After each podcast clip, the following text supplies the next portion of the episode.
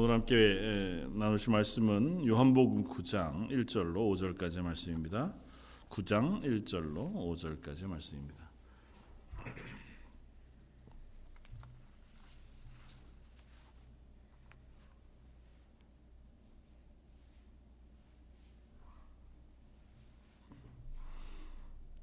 요한복음 9장 1절로 5절까지 찾아셨으면 우리 한 목소리 같이 한번 봉독하겠습니다. 예수께서 길을 가실 때에 날 때부터 맹인된 사람을 보신지라. 제자들이 물어 이르되 랍비여 이 사람이 맹인으로 난 것이 누구의 죄로 인함이니까? 자기니까? 그의 부모니까? 예수께서 대답하시되 이 사람이나 그 부모의 죄로 인한 것이 아니라 그에게서 하나님이 하시는 일을 나타내고자 하심이라 때가 아직 낮이네. 나를 보내신 이의 일을 우리가 하여야 하리니 밤이 오리니 그때는 아무도 일할 수 없느니라. 내가 세상에 있는 동안에는 세상의 빛이로라. 아멘. 어, 오늘은 요한복음 9장 1절에서 12절까지 말씀을 가지고 눈을 뜨게 하시는 예수님이라는 제목을 함께 은혜를 나누고자 합니다. 어, 이 9장의 말씀은 이제 8장까지 7, 8장에 있었던 어, 초막절 때에 예루살렘에서 예수님께서 어, 말씀을 선포하시고 이적을 행하시고 또 그들 가운데 예수님께서 오늘 우리가 찬양했던 것처럼 어, 생명의 물이 되시고 또 나는 세상의 빛이라 선언하신 빛 대신 그 자기의 증명 선언하신 그 일에 연장선상에서 오늘 9장 오늘 사건을 우리가 이해할 수 있습니다. 그러니까 어, 아마 사도 요한이 이 본문들을 우리가 쭉 쓰면서 어, 그 사실에 주목하고 또 그것을 연결해서 잘 우리들에게 이야기해주고 있는 것 같아 보입니다. 우리가 요한복음 시작할 때 어, 살펴보았던 것처럼 사도 요한이 요한복음을 쓰는 이유는 한 가지입니다. 너희가 예수님에 대해서 듣고 알아서 그로 인하여 영원한 생명에 이르기를 바라기 때문에 내가 이 책, 이 성경 말씀을 쓴다고 그렇게 기록합니다. 그러니까 예수님 누구시냐고 하는 질문을 끊임없이 하고 그리고 예수님이 누구시다라고 하는 선언을 끊임없이 우리에게 들려줍니다. 그리고 그 가운데 중요한 선언, 예수님이 하나님이시다, 그리고 메시아시다. 그분이 우리를 위하여 죽으심으로 우리의 구원자가 되셨다고 하는 그 선언을 우리에게 분명하게 보여주는 그 사건 중에 하나가 오늘 본문의 사건이기도 하다는 사실을 우리가 확인하게 됩니다. 한 맹인의 눈을 뜨게 해주시는 사건을 통해서 앞서 8장에서 말씀하셨던 내가 세상의 빛이다. 그 말씀하신 그 말씀을 우리에게 설명해 주고 계시다는 것입니다. 그래서 어, 예수님으로 말미암아 눈을 뜨게 되어져야 우리는 앞을 볼 수 있습니다. 무엇인가를 볼 수 있고 그 무엇은 다름이 아니라 8장에서 얘기한 진리의 말씀을 우리가 깨닫게 되어진다는 거죠. 그러니까 예수님께서 우리에게 은혜를 베풀어 주시고 뭐 성령을 부어 주셔야 우리는 하나님의 말씀 진리를 깨달을 수 있고 진리를 깨달을 수 있어야 비로소 우리는 이 세상의 어둠 속에 살아가는 것이 아니라 하나님의 자녀로서의 삶을 살아갈 수 있게 되어진다고 하는 사실을 이, 이 사건을 통해서 우리에게 확인시켜 주는 겁니다. 아, 내일 모레 금요일에 이제 안디옥 어르신들을 모시고 어, 나들이를 갑니다. 음, 시간이 잘 맞을지 참 어, 걱정이 됩니다. 이렇게 숨, 뭐, 그, 어, 식물원으로 가는 거니까요. 기왕이면 갔을 때 라일락이 확 펴져 있으면 참 좋겠다 생각이 됩니다. 딱 지금 시즌이긴 한데요. 보니까 꽃이 아직은 안 피고 몽우리만 져 있는 데가 더 많은 것 같아 보여요. 꽃은 딱 피는 시간이 있습니다. 그죠?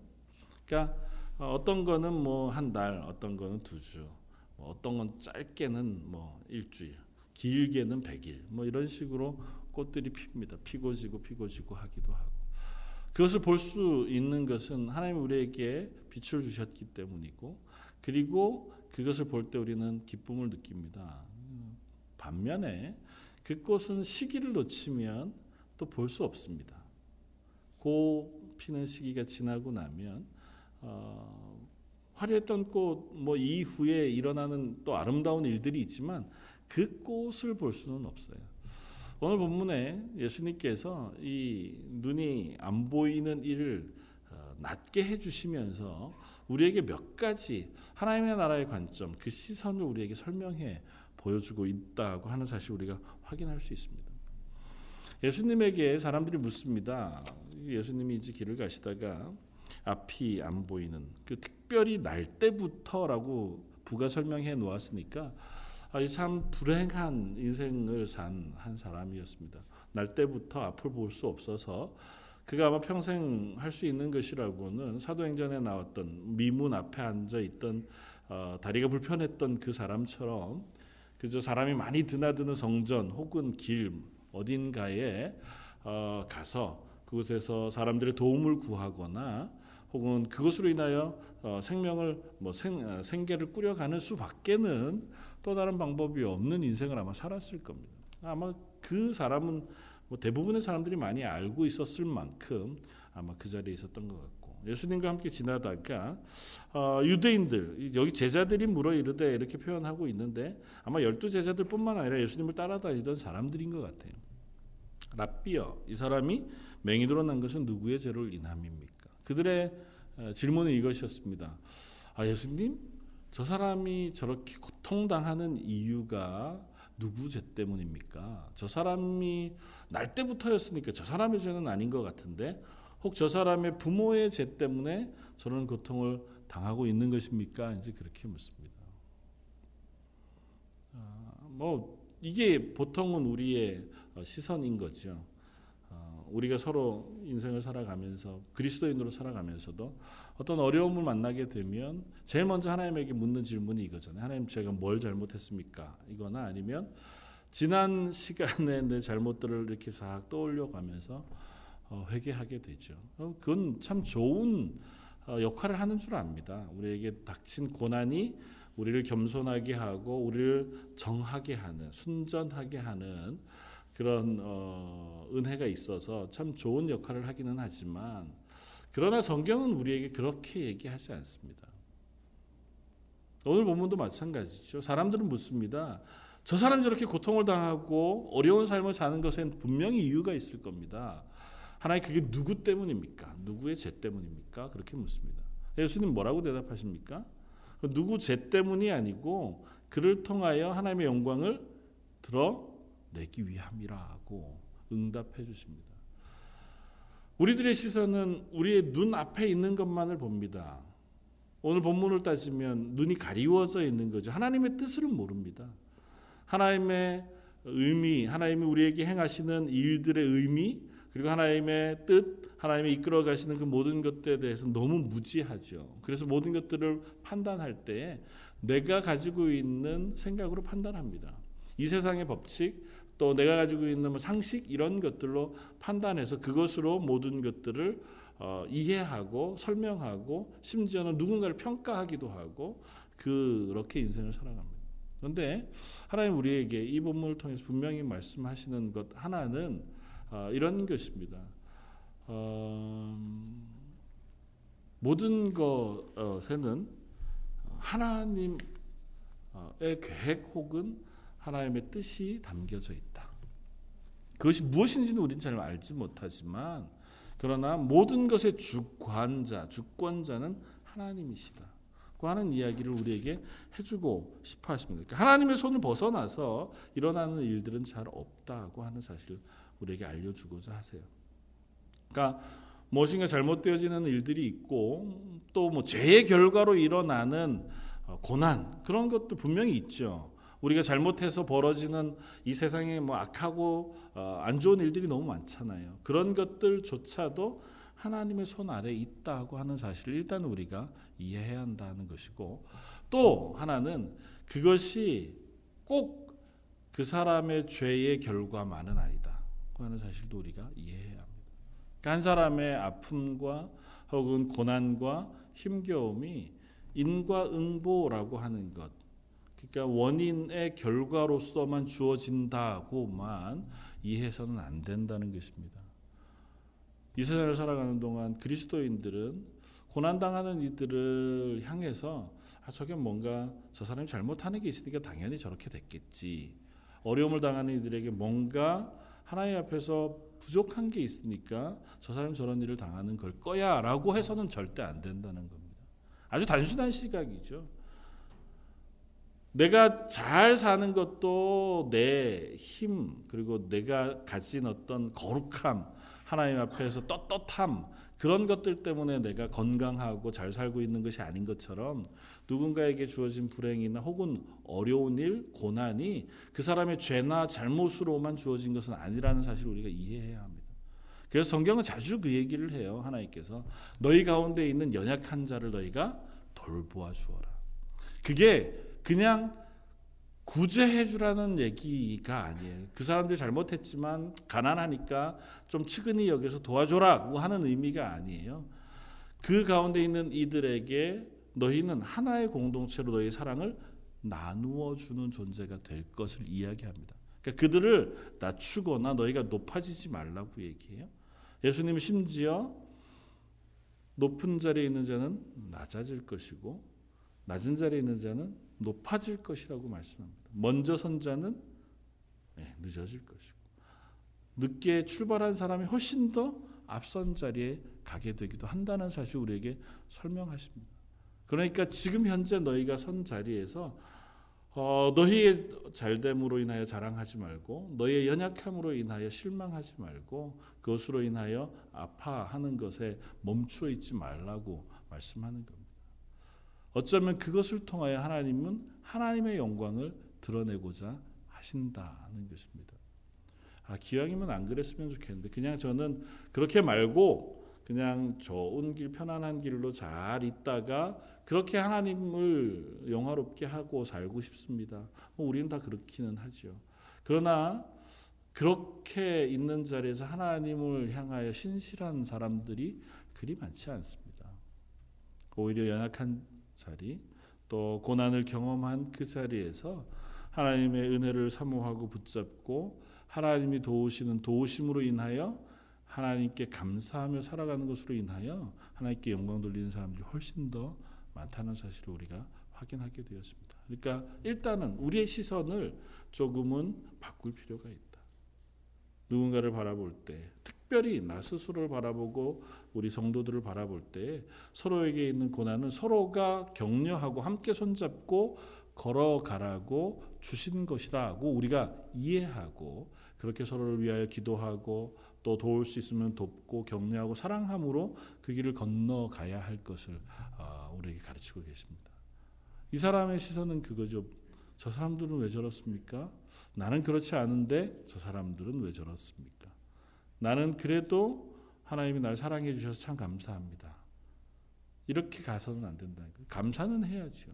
감사는 하되 그게 저 사람은 이렇게 비교로 해서는 안 된다고 하는 사실 우리에게 설명해 줍니다. 또 하나는 하나님께서 이 눈이 안 보이는 이를 고치시는 그 방법을 우리가 볼 때 좀 의아한 부분이 있습니다. 오늘 보면 뒤에 보면 예수님께서 이 소경을 낫게 하십니다. 그런데 어떻게 하시냐면 손으로 어, 땅에 침, 침을 뱉으셔서 손으로 흙을 이렇게 짓이기셔서 그것을 눈에 바르시고 너 가서 실로암 못에 가서 씻으라고 그렇게 말씀하십니다. 예수님께서 보통은 말씀하세요 그냥 내가 나를 믿느냐 내가 낫고자 하느냐 내 믿음이 너를 구원하였다. 어, 뭐 보통은 그렇게 예수님께서 병자를 낫게 하십니다. 죽은 나사로를 살리실 때에도 별다른 것 하지 않으셨어요? 돌 치워 놓아라 그러고 나사로로 나오라 말씀하신 것으로 죽은 나사로를 살리셨습니다. 야이로의 딸이 죽었을 때 그를 음, 일으키신 것도 뭐 일어나라 말씀하신 것 외에 다른 것이 없었습니다. 그런데 유독 가끔 가다가 예수님께서 특이하게 눈에 보이는 어떤 일들을 행하시는 경우들이 있었습니다. 오늘 같은 일이죠. 침을 뱉으셔서 눈 어, 흙, 진흙을 이렇게 이기셔서 눈에 바르셔서 가서 실로암 목가에 가서 씻어 눈을 뜨게 하시는 왜 그러셨을까요? 딴 때는 말씀만 하셨는데 이때는 왜이 말씀만으로 안 하시고 다른 일을 하셨을까요? 그냥 단순하게 생각하고 싶습니다. 하나님이 은혜 베푸시는 방법은 전적으로 하나님에게 달려 있습니다. 병을 낫게 하기 위해서는 이런저런 과정을 거쳐서 병이 나아진다. 그것에 예수님께서 그 절차를 밟아가면서 사람을 낫게 하시지 않는다고요. 우리를 만드시고 우리의 삶의 주인이신 하나님께서 우리에게 은혜 베푸실 때에는 하나님이 원하시는 방법으로 하나님의 뜻대로 우리에게 은혜를 베푸셔요. 어떤 사람에게는 어느 날 갑자기 구원의 은혜를 베푸십니다. 어떤 사람에게는 어렸을 때부터 오래도록 교회를 출석하고 열심히 봉사했음에도 불구하고 마음의 확신이나 하나님에 대한 어떤 확신이 없이 지나가다가 그런 어떤 순간에 그 마음속의 말씀을 깨닫게 하셔서 하나님의 구원의 은혜를 베푸시기도 합니다. 어떤 사람에게는 갑자기 그가 아픈 그 자리에서 낫게 하심으로 은혜를 베푸셔서 그 놀라운 경험이 하나님을 신뢰하는 어떤 경험이 되게 하세요. 그러나 어떤 이에게는 그 병을 낫게 해주시지 않습니다. 그냥 계속해서 그 고통 가운데 머물러 있게 하세요. 그런 가운데에서도 하나님을 붙잡고 하나님의 은혜를 경험하게 하시는 것이 하나님의 방법입니다. 그러니까 하나님이 은혜 베푸시는 방법에 대해서 우리가 왈가왈부할 수 없습니다. 아, 왜 저는 기 더럽게 흙을 바르셔서 그냥 말씀해 주셔서 낫게 해주시면 안 되겠습니까? 그건 하나님이 하시는 일이죠. 나만 장군이 문둥병을 낫게 할 때도 마찬가지입니다. 내가 생각하기엔 네가 와서 내 몸에다가 뭐 좀 고약이라도 바르고 아니면 뭐 크림 뭐 기도한 물이라도 이렇게 뿌려주든지 그리고 기도라도 해주고 이래서 낫게 해줄 줄 알았는데 야 가가지고 요단강에 가서 몸을 일곱 번 담궈라 그러니까 야 내가 물이 없어서 여기 왔겠느냐 그러잖아요. 방법은 중요하지 않습니다. 하나님이 은혜 베푸시는데 어떤 방법을 사용하느냐는 중요하지 않아요. 베푸시는 분이 누구시냐? 그리고 그것을 베풀어 주시느냐가 중요한 겁니다. 각기 각 사람에게 하나님 필요한 은혜를 하나님의 뜻을 따라서 우리에게 부어 주세요. 왜 나에게는 저 사람과 같지 않습니까? 어, 굳이 그 얘기를 우리가 할 필요가 없습니다. 다를 수 있습니다. 물론 기도할 수 있죠. 저도 저런 은혜를 받고 싶습니다. 저에게도 저와 같은 은사를 부어 주십시오. 그건 우리의 간구는 될 수 있죠. 그러나 하나님이 베푸시는 것은 하나님이 더 선하시고 더 분명하신 뜻을 따라서 우리에게 은혜를 베풀어 주실 겁니다. 그 뜻과 그 방법은 하나님의 손에 달려 있어요. 그러니까 예수님께서 이렇게 그 눈에다가 진흙을 발라서 낫게 하신 것은 이 사건을 통하여 이 소경뿐만 아니라 그 자리에 있었던 모든 사람들, 그 사건을 보는 사람들에게 예수님이 소경의 눈을 뜨게 하시는 분이신 것을 알게 하시고 그 앞서 설교하셨던 나는 세상의 빛이다 라고 선언하셨던 그 선언을 많은 이들에게 드러내 보여주는 그와 같은 과정을 가지시기 위하여 아마 이렇게 행했다. 그렇게 짐작해 볼 수 있을 따름입니다. 그러니까 하나님이 나에게 베푸시는 것은 무엇라도 하실 수 있어요. 하나님께서 어떤 방법을 통해서도 우리에게는 은혜 베푸실 수 있습니다. 또 어떤 방법이어도 상관없이 하나님은 우리에게 하나님이 부으시고자 하는 은혜를 부으실 수 있다는 사실 우리가 인정합니다. 그러니까 늘 내가 기대하던 대로 하나님 제가 기도했는데 그 다음엔 이런 전조, 그러니까 이런 대충의 무슨 어, 하나님이 기도 들어주시는 무슨 전제 조건 뭐 이런 것들이 저한테 보여져야 하나님 내 기도를 들으시는 것 같은데 아, 전혀 그런 게 안 보이니까 하나님이 나는 안 사랑하시나 봅니다. 뭐 이렇게 우리가 이해할 필요가 없다고요. 하나님은 하나님의 뜻을 따라서 우리를 향하여 은혜 베푸시길 기뻐하십니다. 또 성경 분명히 얘기합니다. 우리가 기도하는 기도를 하나님께서 결코 외면치 않으신다. 다만 내가 말한 대로 내가 기대한 방법을 따라서 하나님이 내게 은혜 베푸시는 것은 아니라는 것입니다. 좀 불경건한 말이지만 엿을 언제 자를 건가는 엿장수 마음대로 하는 거잖아요. 하나님께서 우리에게 어떻게 은혜 베푸실 것인가는 하나님의 뜻에 따라서 우리에게 주십니다. 우리가 기대하기는 그런 거죠. 하나님, 제가 그것을 깨달아 알게 해 주십시오. 그것으로 인하여 그 하나님과 더 친밀하게 되게 해 주시기를 원합니다. 그러니까 하나님은 그럴 필요가 없음에도 불구하고 때로는 우리 쪽에서 이해할 수 있도록 우리 쪽에서 깨달을 수 있는 방법을 통해서 하나님의 뜻을 우리에게 보여주시기도 하고 하나님의 은혜를 베풀어 주시기도 합니다. 그러니까 하나님의 은혜 베푸시는 것은 사실은 우리를 구원하시는 구원의 은혜로 충분해요. 예수님의 생명 우리에게 부어주셔서 우리로 그리스도인 삼으시는 것으로 하나님 우리에게 부으시는 가장 큰 은혜를 부어주셨습니다.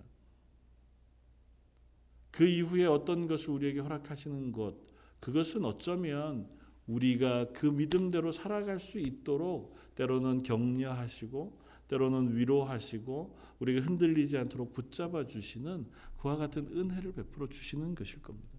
그러니까 저희가 기도할 때 하나님 제가 이것으로 인하여 힘듭니다. 그렇게 기도할 필요가 있습니다. 제가 이것으로 인하여 제 믿음 어, 생활하는데 어렵습니다. 하나님께서 그것을 회복시키시기 위하여 하나님의 정하신 가장 좋은 방법을 우리에게 부어 주실 겁니다. 그리고 그것으로 인하여 우리가 하나님의 사람으로 든든히 서질 수 있어지면 그것이 우리에게 주어진 은혜를 경험하는 아주 좋은 방법일 것이라 생각이 되었습니다. 그리고 또 하나는 이런 것입니다. 오늘 우리가 읽었던 4절 말씀 때가 아직 낮음에 나를 보내신 이의 일을 우리가 하여야 하리라 밤이 오리니 그때는 아무도 일할 수 없느니라. 이 사건을 가지고 예수님께서 어, 한 가지 특이한 말씀을 하세요. 때가 낮이어서 내가 일한다. 우리가 일을 해야 한다고 말씀하세요. 예수님이 이 소경을 어, 낮게 하시는 일은 하나님의 영광을 드러내는 일이에요. 그리고 그 영광을 드러내는 일을 내가 지금 하는 것은 아직 낮이기 때문에 조금 지나면 밤이 돼요. 그래서 그때는 그 일을 하지 못하게 될 터이니 지금 우리가 그 일을 해야 한다고 말씀하세요. 이걸 통해서 우리에게 말씀하시는 바는 이것입니다. 시간은 유한하다는 거죠. 예수님이 이 땅에 사역하시는 시간도 정해져 있습니다. 예수님이 십자가에 죽으시고 부활하시고 나면 승천하실 거예요. 그 기간 동안에 예수님은 제자들과 동행하시고 하나님의 나라의 복음을 선포하시고 예수님이 하나님의 자녀이신 하나님의 아들이신 것을 모든 이들에게 선포하여 보여주실 것입니다. 소경의 눈을 뜨게 하시는 사건 역시 그 하나님이 예수님이 하나님 되심, 예수님이 메시아 되심을 증명하는 그와 같은 사건의 하나입니다. 예수님이 말씀하신 것처럼 너희 가운데 소경이 눈을 뜨고 안진뱅이가 일어나며 가난한 자에게 복음이 전파되면 이라고 하는 조건이 보통은 너희 가운데 하나님의 나라가 임했다고 하는 것의 증거들로 소개되는 것들이거든요. 그래서 예수님이 세례요한이 예수님을 향하여 당신이 오실 그분이십니까? 메시아가 맞습니까? 라고 물었을 때에 그 제자들에게 그 얘기를 하잖아요. 소경이 눈을 뜨고 안진뱅이가 일어나며 가난한 자에게 복음이 전파된다고 하는 그 사실을 너희가 본대로 가 얘기해라 하는 것입니다.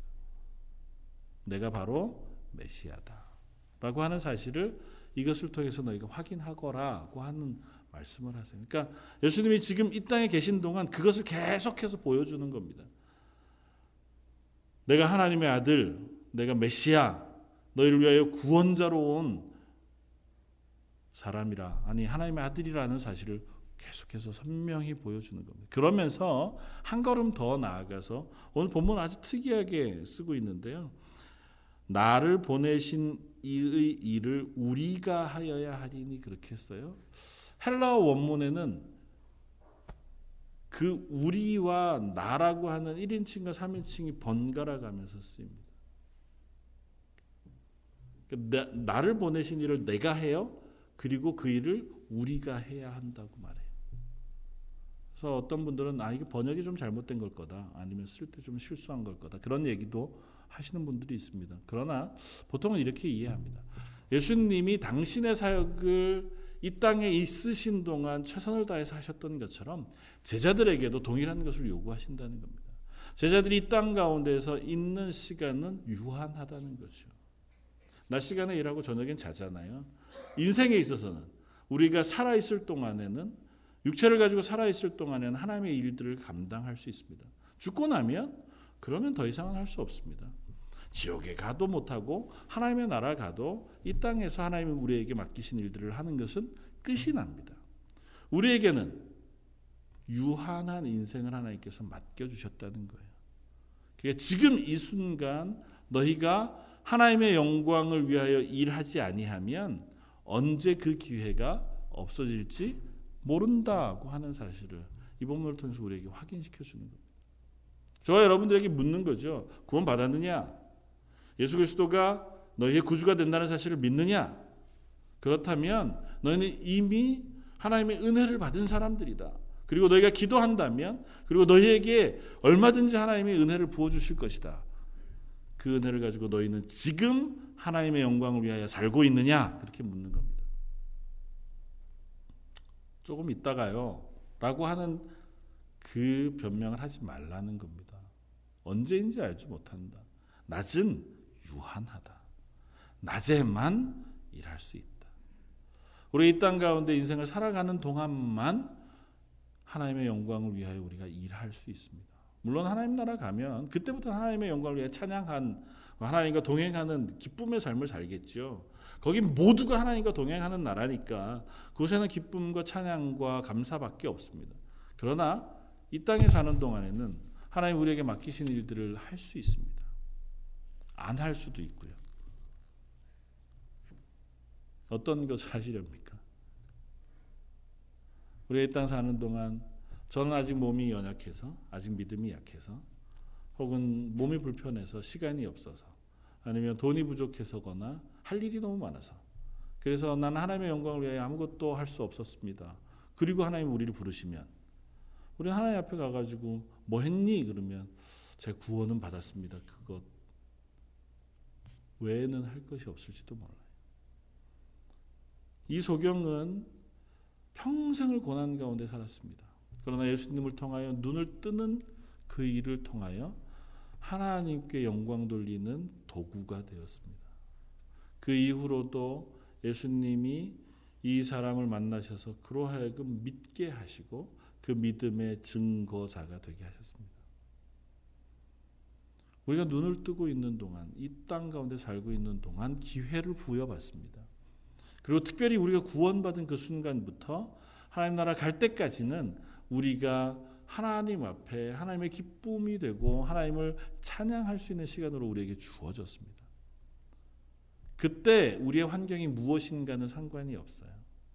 그때 우리의 환경이 부하고 건강한 때라면 내게 주어진 물질과 내게 주신 건강을 가지고 어떻게 하나님의 영광을 위하여 살 수 있을 것인가를 고민하면 됩니다. 내가 여전히 연약하고 하루하루 살아가는 것이 너무너무 힘겨우면 그 가운데서 내가 어떻게 믿음을 놓치지 않고 하나님께 영광을 돌릴 것인가를 우리가 생각하면 돼요. 우리가 선 자리는 다 다릅니다. 하나님이 그 선 자리에 베푸시는 은혜도 다 다릅니다. 그러나 다 다른 그 자리와 다 다른 상황과 다 다른 모습 속에서 하나님 한 가지를 기대하세요. 너 구원 받았느냐? 구원 받았다면 받은 구원으로 하나님의 영광 기쁨을 위하여 살고 있느냐? 그걸 묻는 거예요. 제가 믿음이 연약합니다. 연약한 채로 연약한 믿음을 가지고 하나님의 영광을 위해 사는 거죠. 제가 예수 믿은 지 얼마 안 되는데 믿음도 연약한데 그래도 저는 예수님의 말씀을 사모합니다. 그리고 예수님을 사랑하는 마음을 제가 살면서 다른 사람들에게라도 표현하고 싶습니다. 그걸 위해서 제가 공부도 하고 싶고 그걸 위해서 시간도 쓰고 그러기를 원합니다. 뭐 돈이 제게 좀 넉넉히 있습니다. 시간도 좀 넉넉히 있습니다. 그것을 가지고 선교하는 일에도 쓰고 싶고 또 전도하는 일에도 쓰고 싶고 또 많은 사람들을 또 돕는 일에도 쓰고 싶습니다. 그것을 통해서 하나님의 이름이 하나님께 기쁨이 되어지고 싶습니다. 굉장히 단순하지 않나요? 명확합니다. 구원받은 사람, 그 사람의 삶은 구원받은 때로부터 새 사람이 되었습니다. 오늘 본문에도 명확한 이야기를 하나 더 하고 있습니다. 그건 뭐냐 하면 구원은 우리 힘으로 받을 수 있는 게 아니라는 겁니다. 예수님이 눈먼 소경에게 찾아가세요. 그리고 그 눈을 뜨게 해 주십니다.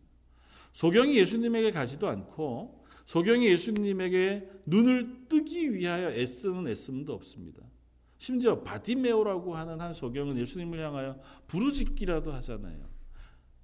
다윗의 자손 예수여 나를 불쌍히 여겨 주십시오. 그렇다 해도 그렇게 부르짖는 부르짖음이 그가 눈을 뜨는 데에 어떤 일조를 할 만한 대단한 기여를 할 만한 노력 혹은 어, 그 사람의 어떤 애씀 그것으로 인정될 만한 것은 아니잖아요. 눈을 뜨는 것은 전적으로 하나님의 은혜입니다. 저 여러분들이 구원받는 것 전적으로 하나님의 은혜입니다. 하나님 우리에게 베푸신 구원은 그렇게 전적으로 하나님 편에서 우리에게 주신 선물로 주신 거예요. 그게 태어날 때부터 그 은혜를 받은 사람도 있고, 10살 때 받은 사람도 있고, 20살 때 받은 사람도 있고, 다 늦어서 나이 다 이제는 어, 노년에도 그때 부르심을 받아 하나님의 구원을 얻은 사람들도 있습니다. 그러나 시, 내가 하나님의 구원을 받은 그때가 언제냐는 다를지 몰라도 그때부터 하나님 나라 갈 때까지의 시점은 똑같습니다. 구원받은 순간 새 사람이 되고요. 구원받은 순간 그리스도인이 돼요. 그리고 그때부터는 둘 중에 하나입니다. 하나님의 영광을 위하여 사느냐, 그렇지 않느냐예요. 24시간 다, 매 순간, 모든 말, 모든 시간. 아니요, 그렇지 않아도 너의 삶의 목적이 어디에 있느냐. 네가 더 중요하게 생각한 너의 삶의 우선순위가 어디에 있느냐. 그 자꾸 우리에게 물으시는 겁니다. 나는 아직은 하나님을 믿는 믿음과 혹은 하나님의 말씀을 묵상하거나 하나님을 기쁘시게 뭐 그런 것들은 일단 아직은 주일날만 예배 드리는 것으로 조금 더 지나면 제가 더 하겠습니다. 아마 거의 쉽지 않을걸요. 보통은 우리의 믿음을 보면 구원받고 처음 하나님의 은혜를 경험한 그때가 제일 뜨겁습니다. 점점 점점 자라가면서 더 풍성하게 하나님의 영광을 위하여 자기 인생을 드리는 사람은 아주 작아요. 그리고 나머지는 대부분 그 뜨거운 것들을 조금씩 조금씩 잊어먹으면서 현재의 삶을 살아가는 것으로 우리의 삶을 살아갑니다. 저도 뭐 동일한 선상에서 어떻게 하시렵니까? 그렇게 묻는 거예요. 너희는 어떻게 할래? 시간은 정해져 있단다. 너의 삶이 영원하지 않고 너희가 계획한 대로 너의 인생이 다 진행되지 만도 않는다. 오늘 지금 네가 무엇을 위해서 살고 있는지 한번 돌아보길 바란다고 하는 것이 예수님의 말씀입니다. 전제 조건은 분명해요. 하나님이 구원하십니다. 구원은 하나님의 손에 달려 있었어요. 조금 더 확인하면 그 구원은 포기되지 않아요. 하나님이 하셨으니까 그것을 물으시는 예는 없어요. 하나님 우리를 구원하셨다면 우리는 그 순간부터 구원받은 그리스도인이에요. 그때부터 변화받은 성도고 그때부터 하나님의 생명을 가진 사람이에요. 그리고 나서는 그 출발점에서 하나님의 영광을 위해서 하나님의 기쁨을 위해서 하나님이 기뻐하시는 일을 위해서 살 것이냐? 아니면 여전히 그것과 관계없는 삶을 이 땅 가운데서 살아가다가 하나님 편에 갈 것이냐? 조금씩 조금씩 그래서 우리를 성화 하나님의 기뻐하시는 자리로 나아가는 삶을 살아가기를 요청하시고 그럴 수 있는 은혜를 베풀어 주시고 그렇게 말씀하시고 성령을 우리에게 부으셔서 그 일을 감당하게 하세요. 그래서 보통은 우리가 처음 예수 믿은 때보다는 더 깊은 신앙으로 단단한 신앙으로 자라가게 됩니다. 그러나 아쉽게도 그렇게 단단하게 자라가고 흔들리지 않는 믿음으로 자라가는 것만큼 또 매 순간 하나님의 기쁨이 되기 위해서 하나님의 영광을 위하여 내가 살겠습니다. 다짐하기가 참 쉽지 않습니다. 기대하기는 저 여러분들이 이 말씀을 통해서 하나님이 우리에게 허락하신 구원받은 그리스도인의 삶의 시간은 짧다고 하는 사실을 기억하고 내게 언제까지 이 시간이 주어질지 모르지만 그래도 적어도 그 시간 동안 내가 기도는 하면서 살겠습니다. 하나님의 은혜를 나누어 주기 위해서 조금이라도 내가 애쓰면서 살겠습니다. 아니, 그것 할 수 있도록 저를 바꾸어 주십시오. 그렇게 기도라도 할 수 있는 저와 여러분들이었으면 좋겠습니다. 몸이 아프시면 낫게 해 주십시오. 기도하십시오. 하나님의 일을 위해서 내가 강건하고 싶습니다. 하나님 나라 갈 때까지 제가 제 몸을 가지고 하나님께 하나님의 교회를 섬기고 이웃을 섬기는 일에 쓰임 받고 싶습니다. 내가 먹고 사는 것 때문에 시간이 너무 부족해요. 하나님 제가 이 시간 속에서 조금 여유를 낼 수 있도록 은혜를 부어 주십시오. 내가 한 걸음 뛰면 하나님께서 그것에 더 큰 것으로 또 인도해 주실 줄 믿습니다. 혹 그렇지 않다면 그 가운데서라도 내가 하나님을 기쁘시게 하고 하나님의 말씀대로 살아가려고 애쓰는 모습을 통해서라도 하나님의 영광을 위해서 살겠습니다. 그렇게 다짐하는 저 여러분들이었으면 좋겠고 그 다짐 위에 은혜를 부으시고 또 그 은혜 가운데에서 하나님의 놀라운 복을 경험하는 저 여러분들 되시기를 주님의 이름으로 부탁을 드립니다. 한번 같이 기도하겠습니다. 우리들의 눈은 아직도 이 세상 이 땅의 것에 머물러 있어 하나님이 우리에게 허락하신 빛을 보지 못하고 그 진리를 깨닫지 못하고 살고 있는 것은 아닌지 걱정스럽습니다. 저에게 성령을 부으시고 구원하셔서 저의 눈을 여시고 하나님의 나라를 소망하게 하시며 하나님의 뜻을 깨달아 알게 하시고 그 진리를 아는 그 자리에 서게 하셨사오니 저희가 그 가운데에서 하나님의 영광을 위하여 살아가는 사람 되게 하여 주옵소서. 여전히 우리의 발목을 붙잡고 있는 육신의 문제들이 있습니다. 하나님 건강을 허락해 주시고 물질의